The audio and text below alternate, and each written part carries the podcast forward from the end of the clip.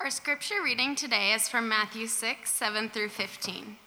And when you pray, do not heap up empty phrases as the Gentiles do, for they think that they will be heard for their many words. Do not be like them, for your Father knows what you need before you ask him. Pray then like this: Our Father in heaven, hallowed be your name. Your kingdom come, your will be done on earth as it is in heaven. Give us this day our daily bread, and forgive us our debts as we also have forgiven our debtors. And lead us not into temptation, but deliver us from evil. For if you forgive others their trespasses, your Father will also forgive you. But if you do not forgive others their trespasses, neither will your heavenly Father forgive your trespasses. This is the word of the Lord. Praise be to Christ. Thank you, Emily. Well, as I mentioned, we've been looking for quite some time at the Sermon on the Mount. And it's a sermon that Jesus gave early in the Gospels. You can read it. If you're unfamiliar with the Bible, it's in a couple places. Actually, Matthew and Luke share some material from this. But Matthew is where we're looking. It's the first Gospel, the first book of the New Testament. Matthew was written by Matthew, who was a tax collector, actually. And he started following Jesus. And it's interesting, as you read this sermon, Matthew 5 through 7, you read all these things. You can imagine what some of these hearers would think. And we're in a portion where we've really camped out for a little bit on prayer. Kind of this famous passage that many of you, even if you're coming back into the church, or maybe you've kind of been disassociated with church for quite some time, may know the Lord's Prayer. You know, Our Father who art in heaven. You saw the passage up there. And this is where we're kind of looking at. And last week, David Filson, who is one of the pastors on SAF, was able to preach here. It was a beautiful, beautiful sermon on God as our Father. What does it mean to go to him as our Father and be received and loved and cared for? And this week, as we shift and look at the same passage, I want to talk about God as our King. Hallowed be thy name. And look not just at the theology of God as holy, but the practical nature. Jesus is actually giving us a practical outline on prayer. Very interesting. He's giving us a way to pray. The disciples actually asked him, people who would have grown, most of which grew up Jewish and would have known prayer in some sense, actually asked Jesus, "Can you help us pray?" Isn't that a question that you and I ask often? How in the world do I pray? Even if you may pray, a lot of times you may not know the words. What do I say? Jesus actually gives them an outline of prayer. And I'm so grateful for them and for us. It's not necessarily something we're supposed to just recite over and over. It's actually a model we're supposed to take up and look at. It's something really to take in. C.S. Lewis was talking about what it means to kind of follow Jesus. And in his real, classic book, Mere Christianity, where he talks about him becoming a Christian out of atheism and learning what it means to be near God and grow into that. He talked about we come to God like children, that we need to learn about following and practically living in Christ by living as children. And he talked about it like this. He said there are two kinds of pretending, kind of children taking up pretending and living in kind of fun pretend world, putting on clothes, trying on things. And this is how he talks about it. There's two kinds of pretending. There's a bad kind of pretending where pretense is there instead of the real thing. But there's also a good kind where pretense leads up to the real thing. That's why children's games are so important. They are always pretending to be grown-ups, playing soldiers, playing shop, but all the time they're hardening their muscles and sharpening their wits so that with pretense of being grown-ups helps them to grow up in earnest. The Lord's Prayer is about us actually taking this on. It's actually we're not just supposed to recite it, we're actually supposed to live in it. It's something we're supposed to be a part of. I want to make a reference to one of those movies. This may date me a little bit, but the great theologian Zoolander. And I don't know if you've seen that movie, but there's a scene in the movie where Ben Stiller is talking to his enemy, and his enemy's trying to woo him, and Ben Stiller's character is not real sharp. And so But to try and get him to be on his side and to get him out of the way, so Will Ferrell, who's the enemy, can take care of him. He builds this model of this center for kids who can't read good or do other things good either. And he says, I'm going to build this for you. I want to make this for you. And you see him kind of walk around it and look at it. And he says, what is this, a school for ants? No one can live in this. Well, it's a model, right? No one can live in that. The point of this passage is that it's a model. It's a model not for us to live in it. It's to try on. It's to learn from Jesus to walk through it, okay? And that's where we're going with this morning. It's to learn first what is God's character so that we can learn how our character is to be. So it's going to be a pretty practical look this morning at the Lord's Prayer as we take on and walk in those clothes as children. So we're going to look at this in three parts. We're going to look at God's holiness, how set apart he is, his kingdom, his rule, his authority, and also his desires. And I think this is really interesting. Think about this for 1 second before we move on. That as we talk about God being set apart and his rule and authority and his desires. Are those not things in our culture that we exalt? Our desires, our authority, our being set apart, our being significant. Think about God giving us this prayer, Jesus lining this up, because in order for us to understand those massive themes in our world today, this is how we're supposed to understand them. I think it's really amazing. First, look at this. When he begins the prayer, he says, our Father in heaven. That's the prologue. But then he goes right into the body of the prayer, which is number one, hallowed be their name. His holiness. Hallowed means being set apart. It means holy.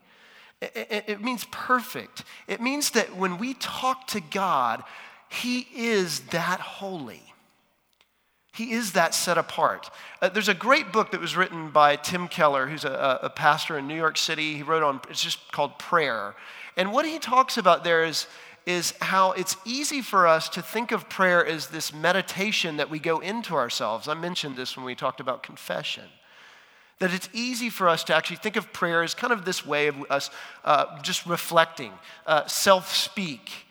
But what prayer is actually entering into the presence of someone who is so holy and so different, so set apart from us. Because if we don't have prayer in that way, it does become just a self-speak, almost like a journaling to self rather than a conversation with someone who's other. And that's what God wants us to do. Yes, he is Father, but let's not forget he is our Father with character. And his character is holy. It is set apart. Much different than ours. But here's the interesting thing. When he would talk about holiness, and I mentioned this as well, when he would say, hallowed be your name to the disciple, when they came up on that mountainside and they listened to Jesus talk about prayer, they would have said, yes, he's holy. The Father, our Father, is the part that they would be like, can I say our Father to God? See, our culture, it's the reverse, right? We often struggle with the holiness of God. How can he be that holy? I like the Father part. I don't want the holy part. But let me encourage you, without his holiness, our worship, our life, the way that we want to be changed and follow Jesus in intimacy wouldn't occur at all. Without God being holy, intimacy can't happen either, our closeness to him. There was an old German theologian named Rudolf Otto. What a great name, Rudolf Otto. Very, just kind of German as it is.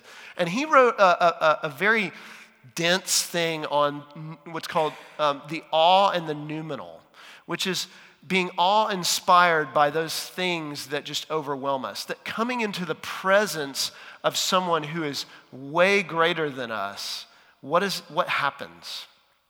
You know, we live in Nashville. I'll give you a quick illustration before I kind of give you where he was going with it. But think about this. When we come into the presence of a celebrity, right? Oftentimes you get that feeling, and even here in Nashville, it's kind of funny. Nashville is known for being cool when you see people that are celebrities, right?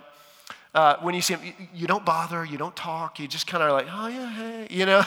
But what's funny about that in our culture in Nashville is that we're still inside going, oh my gosh, I can't believe I'm next to so-and-so. I can't believe there's that. But we're supposed to act very calm and cool because when you move to Nashville, that's what you do, right?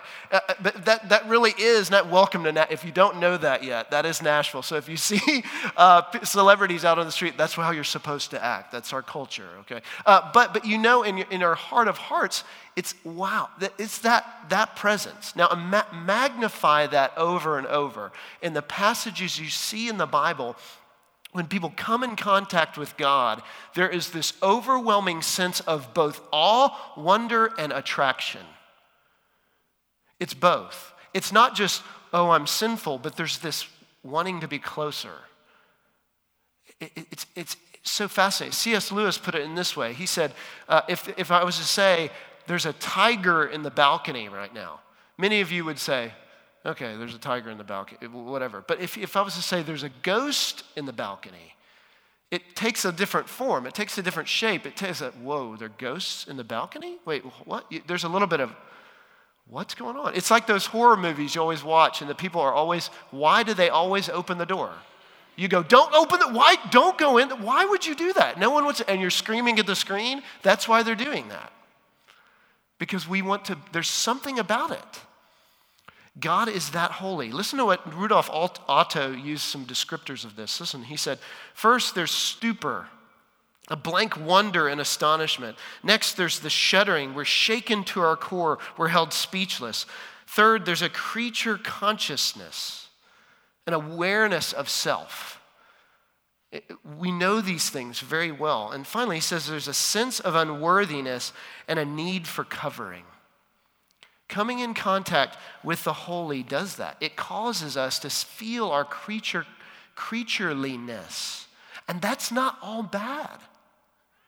God wants us to know our limitations and dependency. He's not holy because we're supposed to be just squashed. He's holy to bring us into. He's near. There's an awe there. I've been reading, actually listening to... And I'd really encourage you to do this. In the back, by the way, we have a read through the Bible in a year kind of thing. And I've actually been listening to it on my phone. And it's so interesting because in this time, that's what they would do. They would read things and you'd listen. You wouldn't read it. They didn't have the manuscripts as much. And so I've been reading or listening to Leviticus. Now, many of you are like, okay, yeah, you're the pastor guy. You're going to read Leviticus. But I really encourage you to do this. It's fascinating. When you listen to books of the Bible, you hear themes. Leviticus is an Old Testament book, one of the first books in the Bible, and it's all about laws. It's just a bunch of laws.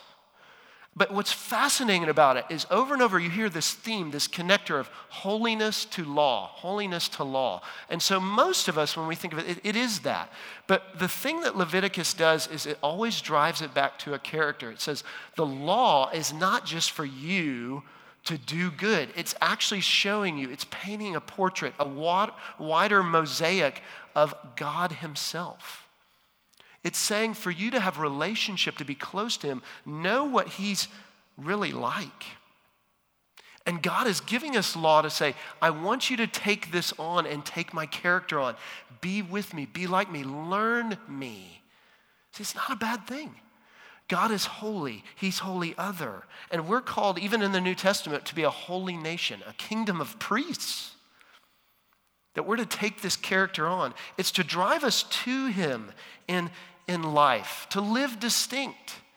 So when we're praying, hallowed be thy name, we're not just saying, oh, you're holy. Thank you. You have a great... We're actually supposed to take on, we're to see his holy character and take on his holy character and live in it. It's an incredible model. And to study even the laws that we may not even use, none of us have oxen, maybe a couple of you do, I don't know. But if you have law here, to understand, even take it in and go, how holy is my God? How perfect is he? And isn't it a holy God we need to live and to work in the places where we see unholiness? Don't you want, now as much as you and I live in shame and fear of being found out for our unholiness, It is only a holy God who says, I want to enter into those unholy places as holy. This is why Jesus comes in contact with all of our sin and yet never sins. We have to have a God who can manipulate sin sinlessly in order for us to have intimacy with him. Hallowed be thy name. But also not just his holiness and being set apart, but his kingdom come, his rule, his authority. Authority is the question. I would say of all the themes, maybe of these three, this is one that really runs deep. We all have authority issues. We all struggle, right? It's a massive part of us to want our own rights. I mean, this is who we are as Americans. This is who we are as individualists. We herald our own rights. So even when it talks about kingdom, right, it may be a little unfamiliar to us. It should be. We're a kingdom who actually, we're a nation threw off a kingdom to become a nation. But what he's saying is, how do we pray for God's rule to not only come into our lives now, to have authority, his rule here now and to come, that we're praying for Jesus to come back and set his reign. There's a movie that I love so much. It's an older movie. It's called The King's Speech. It's based on a true story of King George VI. And he had a massive speech impediment. If you haven't seen this movie, please see it. It's one of the most beautiful and redemptive movies, I think, of that year. I can't remember, it was several years ago. And it talks about his journey as a king who had to come into power, not even by his own, but came in and had a massive speech impediment and was during a huge crisis of war and for England and to lead his people and to have that and to be able to speak. This is long before you could tweet or any of those things. He had to, all it was, speech mattered. It was powerful. It was what people held on to. And there's a moment when he becomes king and his daughters, who are so used to being a part of his life, are running to him right after the coronation. And his youngest runs to him, and all of a sudden his oldest daughter kind of holds her back a second and says, "You must curtsy." And she curtsies first before she can run in his arms, and then runs and jumps in his arms. She says, "Your Majesty," and then hops right in his arms for a hug. It's really an interesting scene because for us, we're not used to that kind of thing. We don't have people in our lives that probably see us in such a manner. But God is holding both. There's something about that scene that is showing us, what does it mean to be king? God is both. In that scene, the King George VI is holding both. He is both the authority and his daughter's king as well as father. She can be embraced by him, but also must kneel before him. What a fascinating deal. We don't have that kind of mentality in our lives, but this is what God is. When we pray, your kingdom come, we're talking to a God who says, we begin the prayer by our Father. We get to be in his arms, but we also need to bend the knee. We need to say to ourselves, if he really is king, how am I trying to build my own kingdom? How are my rights, my views, my philosophies trying to be held up? This kingship, here's what's interesting about it. Jesus himself, when he was actually physically on this earth walking, because of his power, was all the time the people, disciples even, were saying, take up the crown, become king. And he said, my kingdom is not of this world. But isn't it of us to try and make our kingdom of this world? That's why we have to pray this prayer. This is where Jesus was coming from. He's saying, thy kingdom come, thy will be done. He said, thy kingdom come. We're actually saying to God, will your kingdom supersede mine? Talk about a humbling thing. Does that not strike you deeply? I don't know if you talk about this much, if you come in circles of prayer, and many of you may be going, I just don't pray at all because it's such a hard thing for me. But one of the hardest things to actually pray is to ask God to humble you, because he'll do it. And one of the hardest things here is to actually pray for God's kingdom when you know you don't really want his kingdom to be established. You're like, God, that's fine. I want you to be in charge, but as long as it doesn't supersede where I'm in charge, maybe we can have two kingdoms working together. Jesus is saying no, and even by his life, the one who could feed 5,000 people, the one who is raising people to life, healing people, even himself said, my kingdom is not of this world. I'm not here to grasp. He put himself humbly in the form of a servant, made himself nothing, and yet he was the one who held all power. All power. So much so that even when they came to arrest him, this is an amazing passage. In John, another gospel that was written, it talks about when they came to arrest Jesus right before they took him to the trial, that he spoke, and every soldier who came to arrest him, even the language, it says it was like a mighty wind from him, fell literally down on the ground, that they fell before him. And yet he pulled no sword out. He did not call anyone down to destroy them. He went willingly to the cross to take that up. That was his kingdom. That's his authority. Shouldn't we see that when we're praying, their kingdom come, that this is what we're praying about? I remember driving with one of my best friends from college and high school, actually. It was spring break of our junior year, and we decided we were going to do a long road trip. And one of those stops was in Memphis. And we decided we wanted to go lay flowers on Elvis's grave, right? That was what we wanted to do. That was one of the things we wanted to do. We wanted to go see Graceland, lay flowers on his grave, and just kind of see what it was like. And we'd heard all about it. So we drive over the bridge. We get there. We get the tickets. We walk in. I don't know if you've done this before. But you walk in, and we went down into the famous jungle room, which that is a fascinating place. There's like carpet on the walls and stuff or whatever. It's wild looking. It is a jungle room. So my friend at the time thinks, I think I got an idea. I'm gonna bow in here. So he takes a knee in the jungle room, like he's showing reverence. And a woman comes up behind him, and I'm not next to him, and puts her hand on his shoulder and is just kind of comforting him. And he kind of looks up at me like. And I just kind of walked away. I just kind of let him be there in the moment. It was like, what do I do now? I mean, it was interesting because the woman was like, yeah, I know, the king, we love the king. And he didn't know what to do. But I find ourselves to be in this sort of space when we pray about God's kingdom. Because we acknowledge it. We know there is some sort of a kingdom. We know Jesus claims as king, but how much do we really irreverently pray this? Honestly, how much do we claim our authority and yet we pray this prayer often instead of asking God, taking inventory of what's really going on in you and saying, God, we prayed this a minute ago. I really want to make myself someone. I really want my rights and authority. Will you please come show me that your authority is better? How are we willing to do that? That's what Jesus is setting up here for us. He's saying that we must have his authority. His authority is good. I don't think we realize how good it is, how real it is, how effectual it is in our life. That his authority is real and true. And I think for some of us, we think, no, his kingship, some days I see it, some days I don't. I heard this analogy. It's a beautiful one.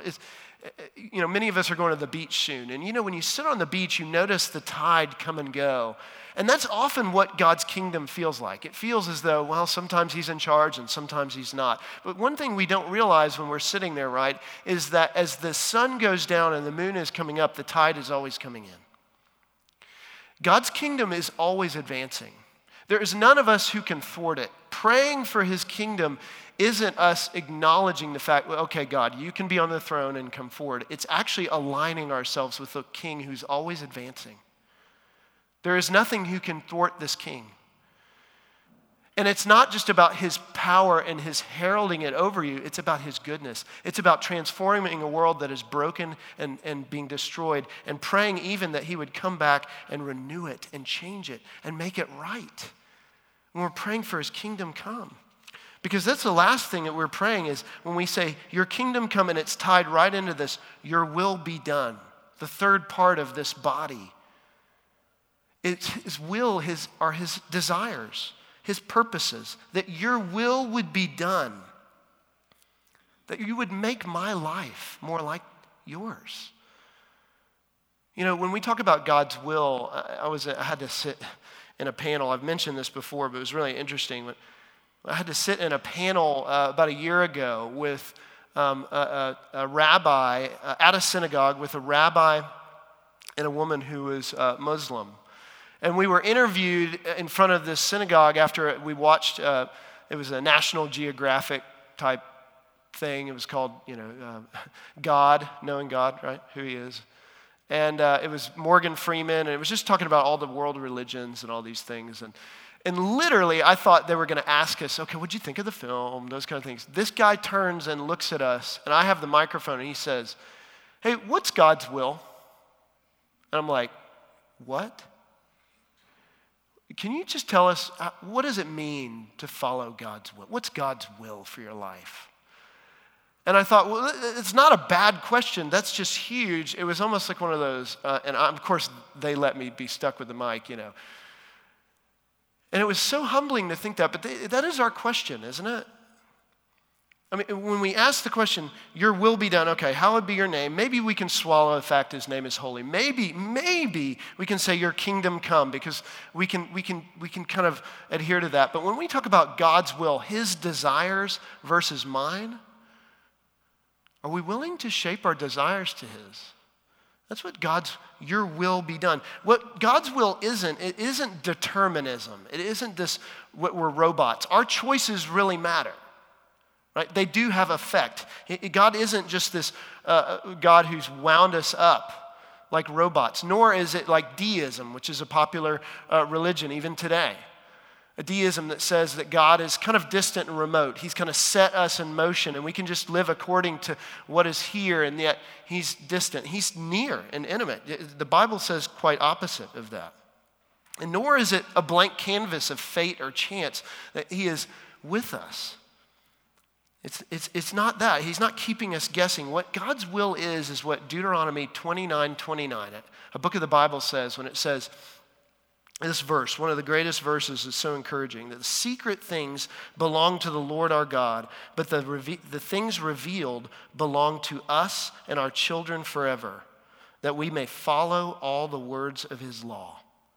That there's a secret will and a revealed will. That when the question is, how do you know you're following the will of God? Well, yes and no. Yes and yes, right? One is that God's will, his desires are always going forward. His secret will. The ancients knew that. Even before the New Testament was even thought of, it was a part of that. It was revealed. And it was also his revealed will is what God has given us in his word. It's for our children and those after us, as it says, in his word.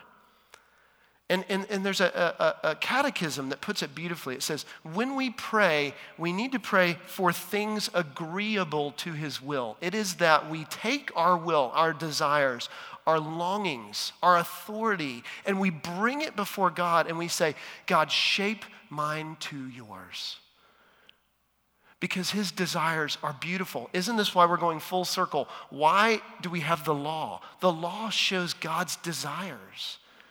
It shows his perfection. It shows his kindness, his power, his mercy, his justice, all the things that we long for, his desires in the law. It's for us to see it, and yet it is lived out in a person of Christ, in that flesh and blood. It's about his will bringing our will to his. It's what theologians have said. Prayer isn't about us saying, God, can you hear my desires and just make them yours? That's what we typically want. God, I have all these desires, make them come true. But how do we know our desires are right? What compass do we use to make sure they're correct? I want to refer to C.S. Lewis again, because he had so much to say about this topic, and particularly this, when he wrote a book called Screwtape Letters. It was a way of talking about how demons and Satan attack humans. And when they talk about prayer, listen to what they talk about. This is really insightful. He said, whenever they are attending to the enemy himself, that is, the devil's talking about the enemy as God, whenever they are attending, they being us, attending to the enemy himself, that's God, we are defeated, but there are ways of preventing them from doing so. Listen to this. The simplest is to turn their gaze away from him toward themselves. Keep them watching their own minds and trying to produce feelings, thereby the action of their wills. When they meant to ask him for charity, let them instead start trying to manufacture charitable feelings for themselves and not notice that this is what they're doing. Teach them to estimate the value of each prayer by their success in producing their desired feeling.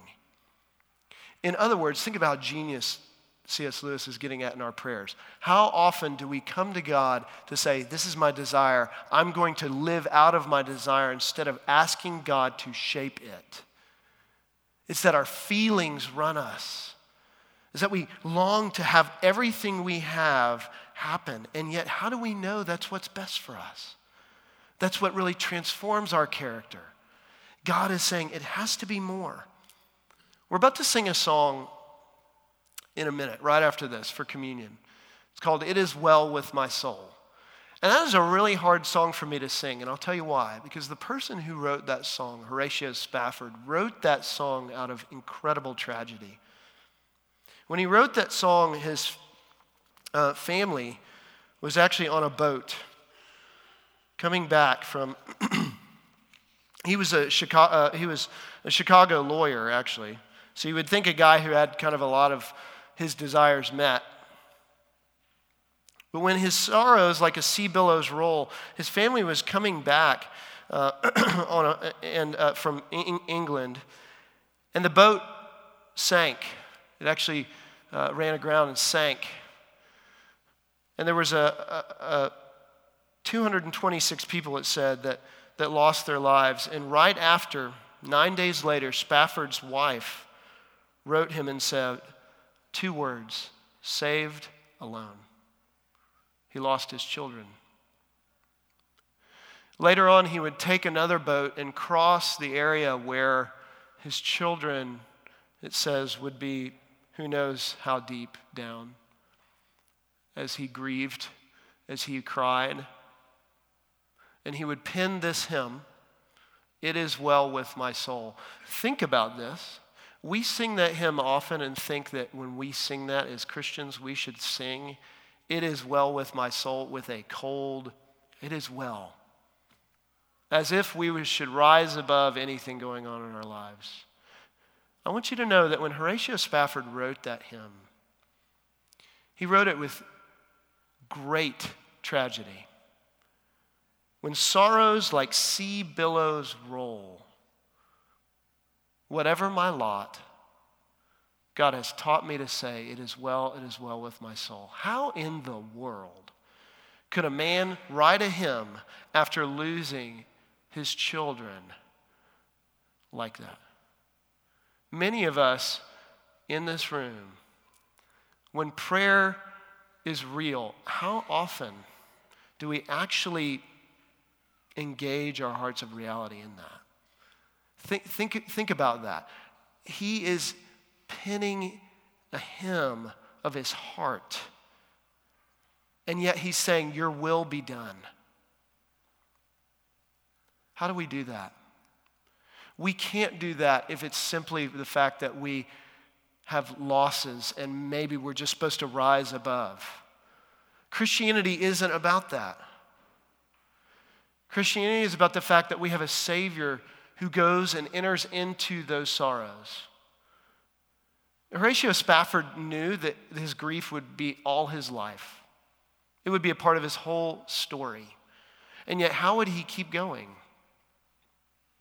It can't be because we pray a prayer and say, hallowed be thy name, kingdom come, your will be done. Do we enter into this? Doesn't it really mean we have to put this on like children? We have to engage in this more than just a repetition, more than just what it says of babbling words. It has to be real. Don't we need a God who is holy, who is king,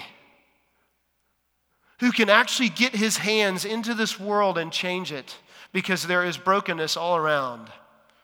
There is loss everywhere we look, inside and out. Don't our prayers need to engage the character of a God who this matters? You know, when we come to this table, that is what we're doing. We're engaging a God who says this matters. We're engaging a God who says that this table is about someone who doesn't just say, "It is well with my soul," and blindly goes forward. When Jesus went to the cross, he prayed. He was in a garden. And he prayed, and the things that he prayed were not serene, "It is well with my soul." It was, "Lord, if you can do any other way of saving these people, will you save them?" That is what he prayed. And do you know what he came back to? He came back to saying these words, "Not my will, but thy will be done." Because the only way to turn back death itself, grief, the heartache, the only way we actually have hope in engaging this God in this world, in prayer and going before him and praying our real self, "Hallowed be thy name, thy kingdom come, thy will be done," and in gut-wrenching terror and grief and hope and joy, all of it together, as if we know we have a God who's done it.